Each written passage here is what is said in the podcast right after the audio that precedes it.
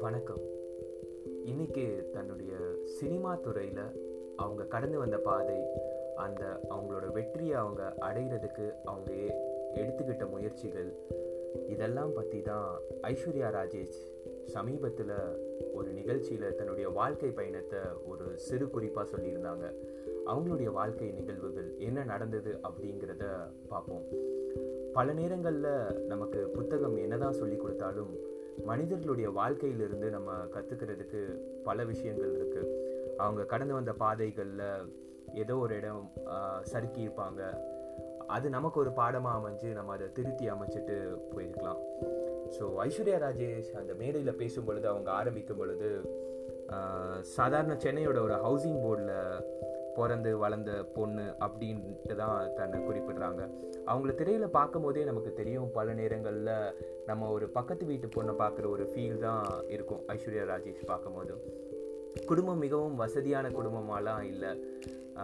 அவங்க கூட பிறந்தது மூணு அண்ணன்கள். அவங்க அம்மா இருக்காங்க அதுக்கப்புறம் அவங்க அப்பா இருக்காங்க. தன்னுடைய எட்டு வயசில் தன்னுடைய தந்தையை தவற விட்டுறாங்க. தந்தையை இழந்த குடும்பங்கள் எப்பொழுதுமே அதோடைய பாடுகள் வந்து வேற மாதிரி இருக்கும். அதுவும் நாலு குழந்தைகள் இருக்கும்போது அவங்க கடந்து போகிற பாதை அப்படிங்கிறது ரொம்ப கஷ்டமான ஒரு பாதையாக இருக்கும். இருந்தாலும் அந்த தாய் அந் எந்த ஒரு இடத்துலையும் அவங்க போராடுற எண்ணத்தை விடலை. அந்த குழந்தைங்களை எப்படியாவது படிக்க வைக்கணும் அவங்களுக்கு ஒரு நல்ல கல்வி கொடுக்கணும் ஒரு வாழ்க்கை அமைத்து கொடுக்கணும் அப்படிங்கிற எல்லா ஒரு மிடில் கிளாஸ் ஃபேமிலியில் இருக்கிற அதே ஏக்கம் தான் அந்த தாய்கிட்டையும் இருந்தது. அந்த ஏக்கத்தோடு அவங்க தொடர்ந்து போராட ஆரம்பிக்கிறாங்க. ஒவ்வொரு பணியாக செய்ய ஆரம்பிக்கிறாங்க. அவங்க சேலைகளை விற்பனை செய்ய ஆரம்பிக்கிறாங்க அவங்களுக்கு தெரிந்தவர்களிடம். அடுத்ததாக அவங்க ஒரு எல்ஐசி ஏஜெண்ட்டாக பதிவு பண்ணிட்டு தொடர்ந்து தன்னுடைய வாழ்க்கையை வந்து ஓட்டிக்கிட்டு இருக்காங்க. பேரலாக அவங்க சொல்லும் போது பார்க்கும்போது எங்கள் எல்லாருக்கும் எங்கள் அம்மா கல்வி கொடுத்தாங்க அப்படின்ட்டு. அவங்களோட அண்ணன் முதல் அண்ணன் வந்து ஐஸ்வர்யா ராஜேஷ் பன்னெண்டு வயசில் இருக்கும் பொழுது தவறி போயிடுறாங்க. அது வந்து ஒரு மரணம் வந்து எப்படிப்பட்ட மரணம்? ஒரு ரிலேஷன்ஷிப் இஷ்யூவில் ஒரு மரணம் நடக்குது. அது சூசைடா மர்டரா எதுவுமே தெரியாத நிலையில் குடும்பமே வந்து நிலை குலைந்து போயிருக்கு. எட்டு வயதில் தன்னுடைய தந்தையை இழக்கிறாங்க. பன்னிரெண்டாவது வயதில் தன்னுடைய முதல் சகோதரனை இழக்கிறாங்க. கண்டிப்பாக இந்த பாதிப்புகள் வந்து ஒரு சின்ன வயசுலேருந்து இப்படிப்பட்ட பாதிப்புகளை பார்த்து வரும்பொழுது அது கண்டிப்பாக அவங்கள ரொம்ப ஸ்ட்ராங் பண்ணிகிட்டே இருந்திருக்கும். ஒரு விதத்தில் இந்த இழப்புகள் அவங்கள ரொம்ப போல்டான ஒரு கேரக்டராக மாற்றிட்டு வந்திருக்கும்.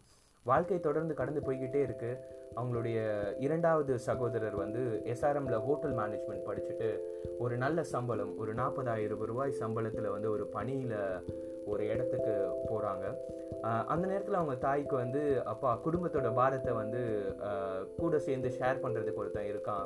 ஒரு நல்ல சம்பளம்.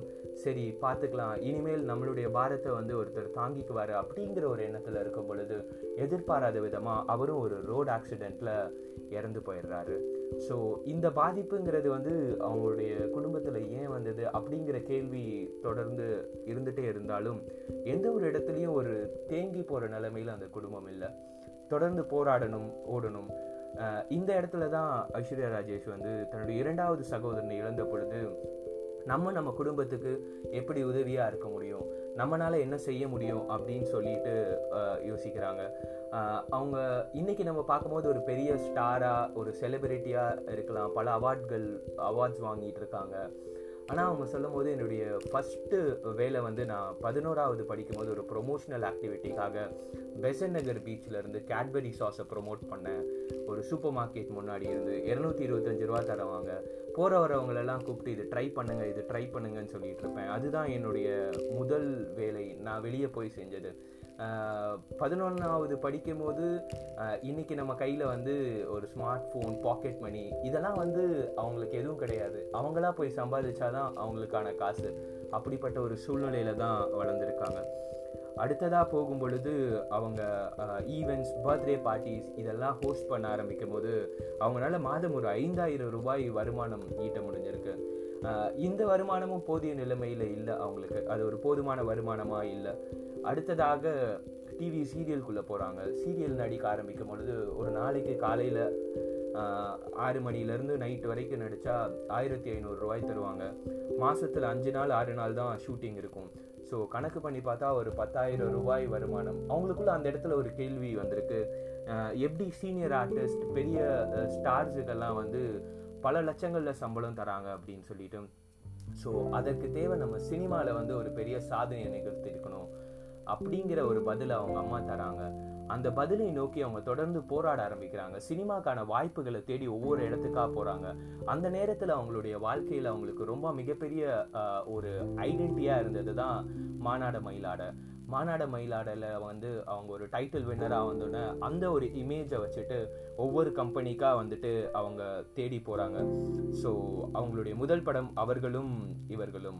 அதை தொடர்ந்து அவங்க பல படங்கள் செய்தாலும் அவங்க சொல்றது வந்து என்னுடைய நிறத்திற்காக நான் பல இடங்களில் நிராகரிக்கப்பட்டேன். என்னுடைய கலர் என்னுடைய காம்ப்ளெக்ஸ் என்னோட பர்சனாலிட்டி இதுக்காக நான் நிறைய ரிஜெக்ஷனை வந்து சந்திச்சிருக்கேன். தமிழ் சினிமாவும் சரி நம்முடைய சமூகத்தில் இந்திய சினிமாவும் சரி ஒரு வெள்ளை நிற தோலுக்கான முக்கியத்துவத்தை வந்து மிகப்பெரிய அளவில் தராங்களே தவிர ஒரு மாநிலமாக இருந்தால் அவங்கள வந்து ஒரு சைட் ரோல் பண்ணுங்கள் நீங்கள் ஏன் வந்து இந்த ரோல் பண்ணக்கூடாது? அப்படிங்கிற ஒரு நெகட்டிவ் கமெண்ட்ஸை பாஸ் பண்ணிக்கிட்டே இருந்திருக்காங்க தொடர்ந்து. பல இடங்களில் வந்துட்டு அவங்கள ரிஜெக்ஷன் தான் அவங்களோட வாழ்க்கையில் இருந்திருக்கு.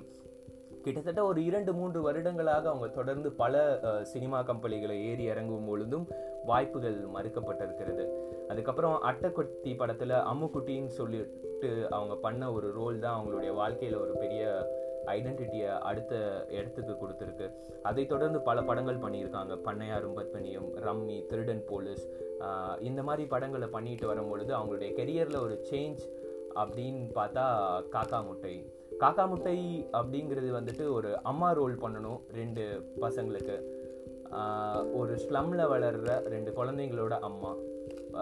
இன்றைக்கி வந்து ஒரு ஹீரோயின்ஸ் வந்து அம்மா லீட் எடுத்துட்டாங்கன்னா அவங்கள திரும்ப ஹீரோயினாக எடு ஏற்றுப்பாங்களா அப்படிங்கிற ஒரு கேள்வி இருக்கும்போது போல்டாக இறங்கி காக்கா முட்டை பண்ணியிருக்காங்க. ஸோ காக்கா முட்டை படத்தில் இருந்த டைரக்டர் தான் வந்து அவங்களுக்கு பல விஷயங்களை சொல்லி கொடுத்தாரு அப்படிங்கிறதையும் அவங்க பதிவு பண்ணியிருக்காங்க. அதை தாண்டி காக்கா முட்டை படம் அவங்களுடைய வாழ்க்கையில் வந்துட்டு பல பாடங்களை கற்றுக் கொடுத்துருக்கு. நான் அந்த ஸ்லம்மில் போய் ஷூட்டிங் பண்ணும்போது பார்த்தேன். அங்கேருந்த ஒரு அம்மா வந்து நாலு குழந்தைகள் ஒரு நாயை வச்சுட்டு ஒரு சின்ன பத்துக்கு பத்து வீட்டில் அங்கேயே சமைச்சிட்டு அங்கேயே துணியை துவைச்சிட்டு அது காஞ்சோன்னு அங்கேயே படுத்து அப்படிப்பட்ட ஒரு வாழ்க்கையை வாழ்ந்துட்டு இருக்காங்க ஒரு பெரிய மஞ்ச அவங்க சொல்லும் பொழுது அவங்க பார்த்த ஒரு கேரக்டரை ஒரு மஞ்ச பொட்டு வச்சுட்டு ஒரு தெய்வம் போல ஒரு காடஸ் போல அந்த இடத்துல வந்து கொலுசெல்லாம் இருந்தாங்க ஸோ காக்கா முட்டை எனக்கு வாழ்க்கையில் வந்து பல விஷயங்களை கற்றுக் கொடுத்தது. மனிதன் வந்து ஒரு தேவைங்கிறத வந்து எப்படி பூர்த்தி பண்ணிக்கலாம் அப்படிங்கிறது ஒவ்வொரு மக்களுக்குமானது. இத்தேவை வந்து வித்தியாசமானது அப்படிங்கிறத பதிவு பண்ணுறாங்க அதை தொடர்ந்து காக்கா முட்டை உலக அளவில் வந்து பல அவார்ட்ஸ் வாங்கினாலும் பல சாதனைகளை செய்தாலும் ஆப்பர்ச்சுனிட்டிஸ் வந்து எனக்கு வரவே இல்லை. எல்லாருக்கும் சினிமாக்குள்ளே போனவுடனே ஒரு ஆசை இருக்கும். பெரிய ஸ்டார் கூட நடிக்கணும். நம்மளுடைய பேர் பிரபலமாகணும் அப்படிங்கிற ஒரு இது இருக்கணும். அவங்களுக்கு காக்கா முட்டைக்கு அப்புறம் பெருசாக எந்த வித ரோலும் வரல அப்படின்னு சொல்லிட்டு சொன்ன உடனே தான் அவங்களுடைய வாழ்க்கையில் வந்த ஒரு மிகப்பெரிய படம் ஒரு வாய்ப்பு அப்படின்னு சொன்னால் கனா. ஒரு கிரிக்கெட்டர் மூவி ஸோ ஒரு ஃபீமேல் லீட் ரோல் ப்ளே பண்ணணும்.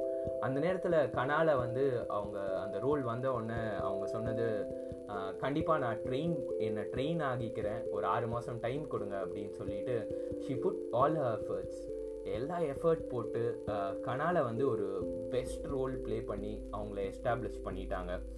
அதை தாண்டி அதுக்கப்புறம் அவங்க பண்ண படங்கள் எல்லாமே வந்துட்டு அவங்களுக்கு ஒரு பெரிய பிரேக் த்ரூ கொடுத்து ஒரு பெரிய அச்சீவ் பண்ணியிருக்காங்க அவங்களுடைய சினிமா வாழ்க்கையில். அவங்க இந்த அவங்களுடைய சாதனைகளை சொல்லிட்டு நான் இவ்வளோ கஷ்டப்பட்டேன் அப்படின்னு சொல்லிட்டு அவங்க சொன்னது வந்து கடைசியாக என்னுடைய வாழ்க்கையில் வந்து யாரும் என்னை சப்போர்ட் பண்ணலை. நான் தான் என்னை சப்போர்ட் பண்ணிக்கிட்டேன். அவங்க சொன்னது no one supported me I supported myself எனக்குன்னு ஒரு பெரிய ஹிஸ்ட்ரி கிடையாது. ஒரு பேக்ரவுண்ட் கிடையாது. ஒரு சினிமா குடும்பத்தில் இருந்து நான் வரல. கீழே இறங்கி என்னுடைய ஃபுல் ஹார்ட் அண்ட் சோலை போட்டு நான் தேடினேன். தேடின இடங்களில் எனக்கு பல ரிஜெக்ஷன்ஸ் இருந்தது. ஆனால் அது எல்லாத்தையும் தாண்டி எனக்கான வெற்றியை வந்து நான் தேடி போய்கிட்டேன் என்னுடைய வாழ்க்கை முழுவதும் ஒரு போராட்டமாக வந்து சாதனைகளை வந்து நான் இப்போ தான் சுவைத்து கொண்டு இருக்கிறேன் இன்னைக்கு என்னுடைய வாழ்க்கையில் இருக்கிற சந்தோஷங்கள் என்னுடைய சாதனைகளை பார்த்து நான் ரொம்ப மகிழ்ச்சியாக இருக்கேன். என் மேலே நான் ஒரு மிகப்பெரிய நம்பிக்கையை வச்சுருந்தேன். அவங்க எல்லாருக்கும் சொல்கிற ஒரு விஷயம் முக்கியமாக பெண்களுக்கு நீங்கள் உங்கள் மேலே நம்பிக்கையாக உங்கள் மேலே நீங்கள் நம்பிக்கையை வைங்க. அடுத்தவங்கள சார்ந்து இருக்கணும் அப்படின்னு சொல்லிட்டு நீங்கள் நினைக்காதீங்க. எப்படி ஒரு அழகான வாழ்க்கை வந்து போராட்டத்தில் ஆரம்பித்து தொடர்ந்து ஓடிக்கிட்டே இருக்கும் பொழுது ஒரு மிகப்பெரிய வெற்றியை அவங்களுடைய வாழ்க்கையில் தந்திருக்கு. Indeed she is an inspiration இந்த சமூகத்தில் போராடி வெற்றி பெற்றிருக்காங்க. இதை போ இதை போன்று பல சாதனை மனிதர்களின் கதைகளை வரும் நாட்களில் கேட்போம். நன்றி.